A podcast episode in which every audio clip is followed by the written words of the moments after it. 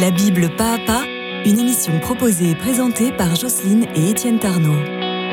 Bonjour Jocelyne. Bonjour Étienne. Alors nous sommes en train de présenter le, le prophète euh, Jonas. C'est le dernier épisode de cette mini-série sur, euh, sur Jonas, sur ce podcast, on pourrait dire sur, sur Jonas. Et en lien avec le ricin, on va voir pourquoi, c'est vraiment la fin de, de l'histoire. Jonas a donc fini par accepter sa, sa mission. Il, il a, dans un premier temps, il a refusé. Il a décidé de, de, de ne pas aller à Ninive. Il est monté sur un bateau. Et il a fini par être jeté euh, à la mer. Une baleine l'a recueilli dans ses entrailles pendant trois jours et, tro- et trois nuits. Il a fini par comprendre euh, que c'était peut-être bien d'obéir. Euh, et voilà, donc il, il est arrivé à, à Ninive. Et là, euh, il a juste dit une chose très simple. Dans quarante jours, Ninive sera détruite.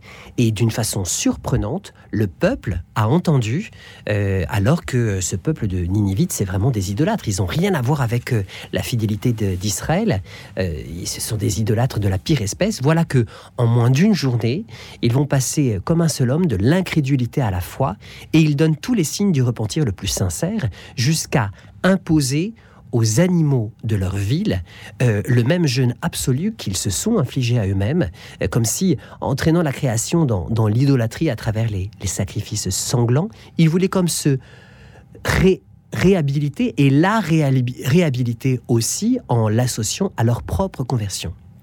On pourrait dire quel camouflet pour, euh, pour Jonas, auquel il a fallu quand même ben, la tempête, euh, trois jours dans les entrailles de, de la poissonne, pour finir par euh, obéir à son Dieu. Euh, on pourrait dire que vraiment celui qui espère en Dieu, euh, Dieu se penche vers lui, quel qu'il soit, qu'il soit idolâtre, qu'il soit païen ou qu'il soit juif. Alors l'obéissance de Jonas apparente, elle n'est pas tout à fait euh, aussi profonde qu'il paraît. Il est là de corps, il fait la mission, il le dit, mais de cœur, euh, en fait, il n'y est pas du tout. Ninive est sauvée, son repentir est sens- sincère, euh, ça a changé le cours de l'histoire, tout le monde est dans la liesse, et bien, sauf Jonas. Jonas en eut grand dépit, nous dit le texte, et il se fâcha. Il fit une prière à Yahvé, dont la teneur n'est pas tout à fait, tout à fait une prière d'action de grâce. Ah Yahvé, n'est-ce point là ce que je disais lorsque j'étais encore dans mon pays ? C'est pourquoi je m'étais enfui à Tarsis. Je savais en effet que tu es un Dieu de pitié et de tendresse, lent à la colère, riche en grâce et te repentant du mal. Maintenant Yahvé, prends donc ma vie, car mieux vaut pour moi mourir que vivre. Yahvé répondu, as-tu raison de te fâcher ? Une bonne question tout de même. Jonas, a-t-il raison de se fâcher parce que Dieu est bon ? On pourrait dire que cette harangue boudeuse de Jonas reprend exactement les paroles de Moïse euh, au Sinaï, euh, au livre de l'Exode. Mais au lieu de sonner comme une louange euh, au Dieu miséricordieux, elle sonne en réalité dans, dans ce texte de Jonas comme une charge, comme un reproche amer qui taxe Dieu au fond de faiblesse. Il serait faible par rapport aux habitants de Ninive. C'est trop facile de passer l'éponge. Quand Moïse, niché dans la fente du rocher, intercédait pour le peuple d'Israël qui s'était prostitué au veau d'or et, et tentait de lui obtenir le pardon, il égrenait alors les treize attributs de Dieu qui au même moment passaient en lui montrant sa gloire en signe de bienveillance. Et bien ici, notre, notre Jonas, lui, il va faire un, un reproche à Dieu, reproche pour sa mansuétude. Euh, lui, il, c'est un justicier. Au fond, il préfère le carnage, la destruction euh, de cette ville inhospitalière qui laisse mourir de faim et de soif les étrangers, les handicapés, euh, les pauvres à sa porte. Euh, il n'a pas envie euh, que Dieu finisse par se... Euh, Euh, préoccupé d'elle. Et comment c'est possible que Dieu finisse par se contredire ? Comment il puisse épargner cette ville ? euh, Jocelyne, c'est un véritable anti-prophète que notre Jonas. Oui, parce que c'est un, un scandale qui est le nôtre. Hein. Euh, Jonas, ça ne nous intéresse pas la miséricorde de euh, Dieu non, euh, par non, rapport non. au mauvais. Absolument. Et, Josa- et Jonas va même s'entêter dans la rancœur. Il ne repart pas pour Israël, sa mission accomplie, au-delà de toute espérance. Hein. Il aurait pu tourner les talons et voilà, il repart. Non, non, non, non. Il sort de la ville à bonne distance, marchant vers l'Orient et s'installe pour voir ce qui arrivera à la ville. Parce que ils pensent que finalement, peut-être, euh, le, la fin du monde va quand même arriver. Euh, ils ne croient pas à leur sincérité. Euh, ces Ninivites sont, sont des faux jetons, au fond. Ils pensent que, dans la quarantaine qui est impartie, en quarante jours, Ninive sera détruite, eh bien, leur conversion va passer. La peur du châtiment va retomber. Et ils vont retourner à leurs errances et ils vont recommencer à être euh, les maîtres injustes euh, qu'ils sont. Et, et Dieu, alors, eh ben, va faire tomber le feu du ciel sur eux et les détruire. Et comme ça, il aura raison. Il, va, il veut absolument être là aux premières loges pour voir ce spectacle de la destruction de Ninive. Je vais dire, quel heureux tempérament que ce Jonas. Euh, et comme il devrait ne, ne pas attendre trop longtemps, hein, ce faux pas euh, de ces mauvais sujets, euh, eh bien, il va quand même se fabriquer une petite euh, hutte, une souka de branchage, comme on s'en fabrique, pour y séjourner les huit jours que dure la fête de Soucotte, parce que justement, nous sommes à Soucotte, qu'il est un bon juif, et que lui, il obéit au commandement. Il s'est fait bri- euh, fabriquer une souka. Ça, c'est très important parce que euh, souvent, on ne le perçoit pas quand on lit le livre de, euh, de Jonas, que l'appel de Jonas se passe le jour de, de Kippour, et donc forcément, après cette, euh, tous ces atermoiements, il arrive, il arrive euh, à la ville de, de Ninive euh, pendant la fête de Soukotte. Et en bon juif, euh, c'est pas euh, qu'il se protège seulement du vent et du soleil par cette cabane, non, mais non. C'est aussi qu'en bon juif, il, il accomplit euh, la parole de Dieu, se faire une petite souka pour attendre en bon juif que le feu du ciel tombe sur cette ville mécréante. Euh, c'est vrai aussi que le soleil darde euh, en ces contrées, en, en, plein, en plein désert. Et donc très vite, cette souka, cette petite cabane, eh ben, elle s'assèche, les branchages s'étiolent, et le soleil frappe durement la tête, euh, la tête dure de Jonas, qui commence à murmurer contre cet inconfort. Alors va se produire, Jocelyne, une, une chose complètement inouïe. Euh, alors qu'il s'est endormi, à la lueur blafarde de la lune, voici qu'une plante étrange pousse aussi vite qu'un champignon et se déploie en larges feuilles euh, qui ombragent euh, la chétive souka. Au réveil, Jonas, ébahi et ravi, constate euh, qu'il est à l'ombre fraîche d'un arbrisseau et que ses migraines diminuent notoirement, protégées par les ombres de cet arbre. Jonas éprouve une grande joie à cause de ce kikaillon mmh. providentiel, nous dit le texte hébreu, un kikaillon, vraiment un miracle opéré en une nuit qui va le mettre en joie. Il s'agit, derrière ce kikaillon euh, hébraïque, d'un ricin. À l'orient de la ville, sous un soleil brûlant, de la grande Ninive, c'est la fin que j'attends. Je me suis protégé des rayons du soleil.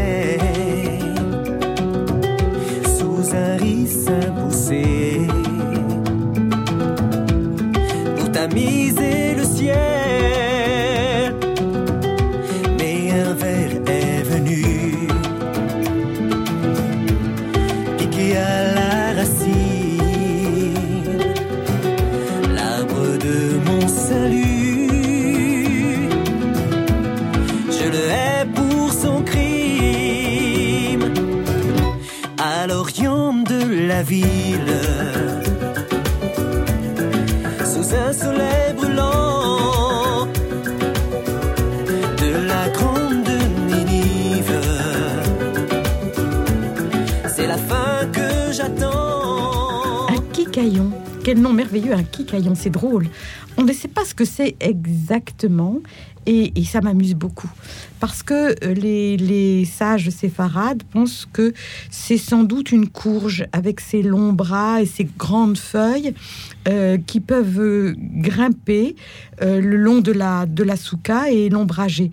Euh, on a vu d'ailleurs souvent des, des représentations de, de Jonas couché au, devant une courge, devant une citrouille. Mais euh, la Mishnah, au contraire, et le Talmud pensent qu'il s'agit plutôt du ricin. cet arbre euh, parce qu'il est euh, parlé de l'huile de, de kik, chez Menkik, euh, et, et que le ricin en fait donne une huile très bonne, et pas la courge, euh, l'huile fameuse, très brillante, très réparatrice, avec de grandes vertus médicinales. Euh, c'est, c'est donc notre ricinus communis, hein, pour faire un peu de latin.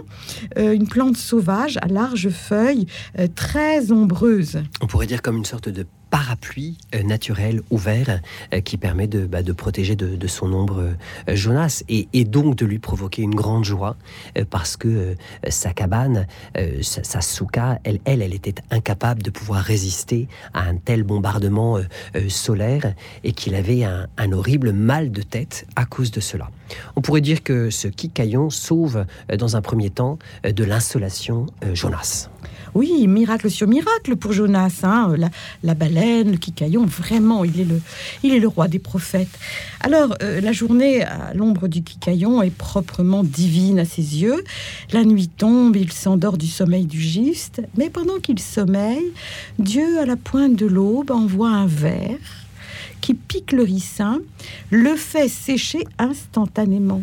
Le soleil se lève, sa course dans le ciel euh, augmente, et avec lui, Dieu envoie cet autre agent très zélé de sa volonté, un fort vent d'est, celui qui a ouvert la mer hein, devant Moïse, et qui emporte la souka et réduit à rien le pauvre kikaillon.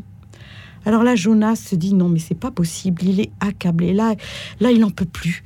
Pas moyen de trouver de l'ombre son, se, se sous, pour se soustraire à ce supplice atroce. Alors il demande la mort. Et Dieu va le questionner à nouveau. « As-tu raison de te fâcher pour ce ricin ?» demande-t-il à Jonas. Mais Jonas, plus teigneux que jamais, rétorque « Oui, j'ai bien raison de me fâcher à mort. »« As-tu raison de te fâcher ? Ta colère et ton chagrin ?» Sont-ils vraiment fondés pour un simple ricin ? Tu prêches le pardon que tu ne donnes pas.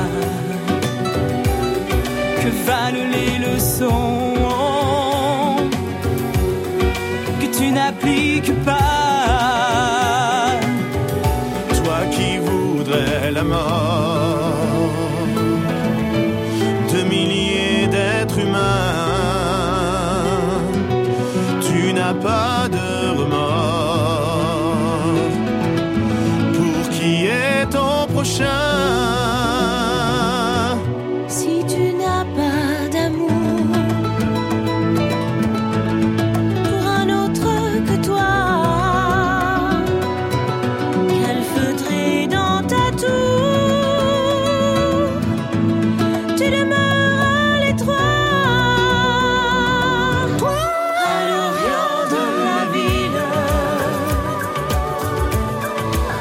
Soleil brûlant de la grande Ninive,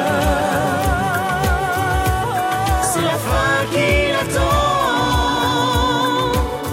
À force d'être entêté et boudeur, Jonas en devient presque sympathique.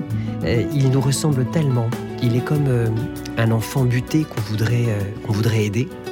Et puis, euh, c'est vrai qu'on est proche de lui euh, dans nos réactions, euh, jamais content de rien, toujours murmurant contre les événements qui nous assaillent, contre tous ces kikaillons, tous ces ricins qui sèchent et qui nous donnent mal à la tête. Euh, on le comprend tellement bien, ce mauvais coucheur de Jonas. Mais Dieu va-t-il continuer à faire preuve de patience envers son prophète ? N'a-t-il pas dépassé les bornes de l'insolence euh, face au Dieu des dieux, Jocelyne ? Mais non, parce qu'il est père et en bon pédagogue, il argumente à partir de cette position renfrognée de Jonas. Et il lui dit « Toi, tu as de la peine pour ce kikaillon qui ne t'a coûté aucun travail. » C'est pas toi qui l'as inventé, c'est pas toi qui l'as créé. Bon, euh, tu n'as fait que tu, tu n'as pas fait grandir. Pas fait grandir voilà. Il est fils d'une nuit. C'est très joli cette expression. Il est fils d'une nuit et il a péri fils d'une autre nuit, c'est-à-dire en un clin d'œil. Et moi, dit Yahvé, je serai pas en peine Pour Ninive, la grande ville où il y a plus de douze myriades d'êtres humains qui ne distinguent pas leur droite de leur gauche, ainsi qu'une foule d'animaux. Et c'est sur cette interrogation que s'achève le livre de Jonas. Les mots euh, sont, sont conclus par, par une exclamation, hein, même. Euh, Dieu est, est en peine pour ces animaux. Mais ces animaux que nous sommes, euh, quand nous vivons selon nos désirs et nos pulsions, euh, sans savoir la droite de la gauche, c'est-à-dire incapables de discerner le bien et le mal. Jonas, aie pitié de nous qui ne savons rien, sauve nos destins. Montre-nous le chemin, du mal et du bien. Sauve nos destins, montre-nous le chemin, du mal et du bien.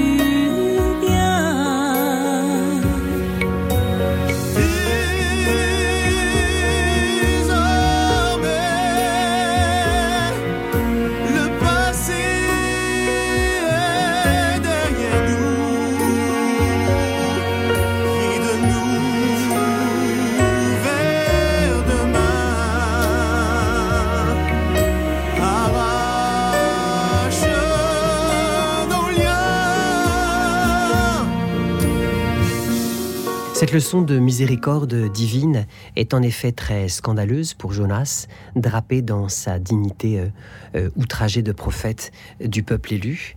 Mais c'est ce que saint Paul dira aussi à ses coreligionnaires, puisque vous êtes, puisque vous ne vous êtes pas jugés dignes du salut et de la vie et de la vie éternelle, eh bien, nous nous tournons vers les païens, dit-il aux Actes des Apôtres. Et cette leçon reste de circonstance. Il nous faut accueillir les envoyés, les envoyés que le Seigneur nous, nous offre à travers la prédication, ceux qu'il a choisis. Euh, car c'est elle, la prédication, qui suscite la foi, comme le montre l'exemple des habitants de Ninive. C'est pourquoi notre Seigneur ne craint pas de se comparer à Jonas, malgré le portrait peu flatteur euh, que nous en avons brossé, même si c'était aussi un, un portrait humain, il finit par euh, obéir contre son gré, d'une certaine façon, à la volonté du Seigneur dans sa vie. Car Dieu n'envoya, n'envoie pas les meilleurs, ça c'est aussi une très belle parole. Oui. S'il est capable de choisir Jonas, avec une enfance exceptionnelle, euh, ressuscité, euh, qui a vécu le miracle de la cruche d'huile, de la jarre de farine pour la tradition juive, fils ressuscité de la veuve de Sarepta, s'il l'a choisi, euh, capable de, de désobéissance. Euh, voilà, il n'a pas choisi le meilleur, mais parfois même les pires, pour que dans le vase d'argile qu'il a choisi, de notre humanité, apparaisse la nouvelle d'un amour qui est Dieu, plus grand que nos faiblesses. Oui, et ça c'est très touchant et très, et très réconfortant pour chacun de nous, parce qu'on dit « Oh non, mais je ne suis pas digne, mais je... non, non ». Dieu n'a rien à faire de notre conception de la dignité. Euh, Jonas, comme le kikaillon, eh ben c'est Dieu qui les choisit.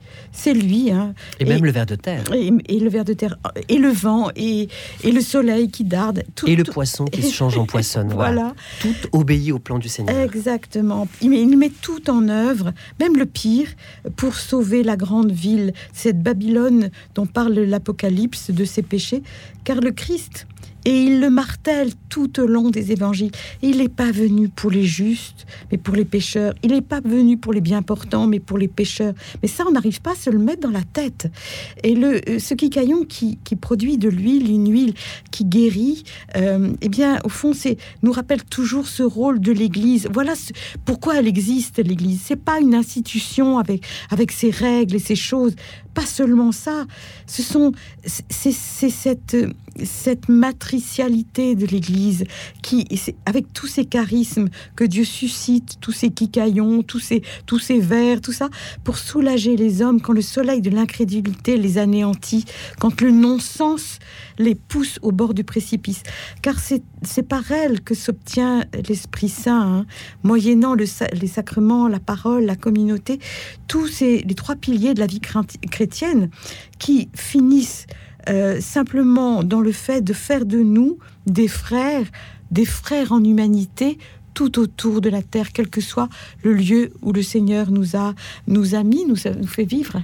Que nous soyons des Jonas, c'est-à-dire des colombes, des artisans de paix, euh, parce que notre monde a besoin euh, de ces artisans de paix, euh, qui construisent euh, justement la paix, qui vont dans la Ninive de leur euh, existence pour apporter cette paix.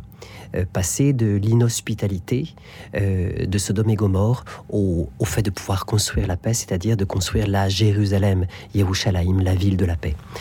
Ainsi s'achève notre émission, notre saga mini-série en trois épisodes sur Jonas, qui est un, vraiment un prophète qui nous a beaucoup, beaucoup touchés les dans trois notre jours dans le ventre de parcours, la baleine, ouais, dans notre parcours de, de, de vie. Euh, d'ailleurs, tout au long de ces émissions, on a diffusé plusieurs des chansons de la comédie musicale que nous avions écrites sur le prophète euh, Jonas, que vous pouvez tout à fait réécouter en totalité euh, cet album sur ma chaîne YouTube, Étienne Tarneaud, et puis sur toutes les plateformes de streaming et de téléchargement. Vous tapez Jonas le musical et vous pourrez réécouter les, les dix-huit chansons et même la dernière qu'on va diffuser en fin d'émission qui s'appelle La force d'être nous. Par ailleurs, nous animons donc des contes, des concerts bibliques et des conférences dans toute la francophonie. Si vous souhaitez nous faire venir dans votre école, collège, lycée pour raconter l'histoire de Jonas, pourquoi pas, euh, paroisse, groupe biblique, fête de famille, euh, vous pouvez nous écrire au mail de l'émission bible pas à pas arobase gmail point com. Bible pas à pas arrobas, gmail point com. Bonne semaine à toi, Jocelyne. Bonne semaine à toi, Étienne. Et surtout, bonne semaine à tous.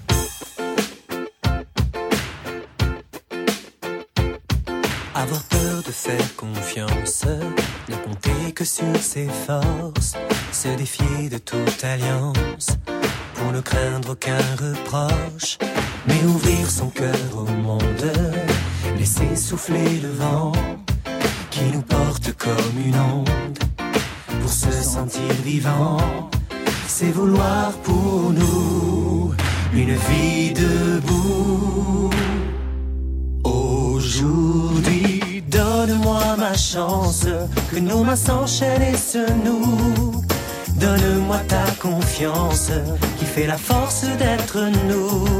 Qu'un simple regard nous suffise pour balayer la nuit des doutes. C'est ton sourire complice qui fait la force d'être nous.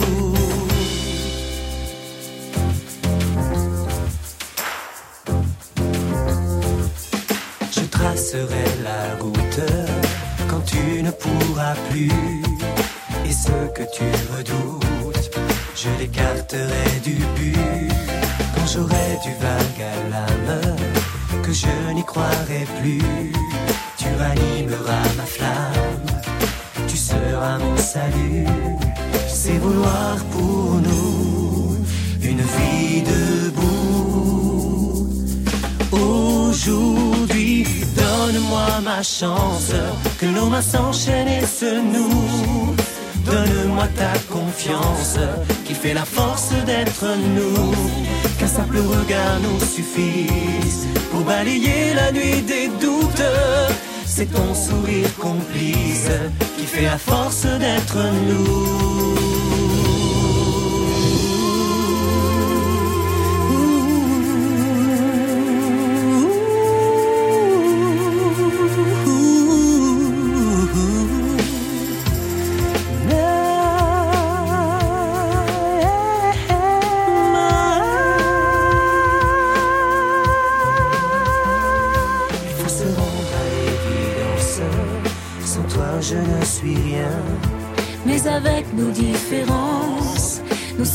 Tisser des liens, ce qui fait le goût des choses, le prix de chaque instant, c'est les contrats qui s'opposent et s'attirent en même temps. C'est vouloir pour nous comme un espoir fou, en dépit de tout, une vie debout.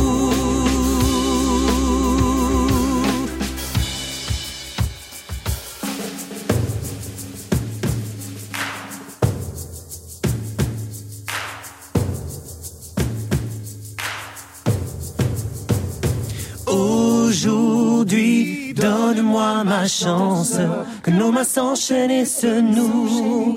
Donne-moi ta confiance, qui fait la force d'être nous. Qu'un simple regard nous suffise pour balayer la nuit des doutes. C'est ton sourire complice qui fait la force d'être nous.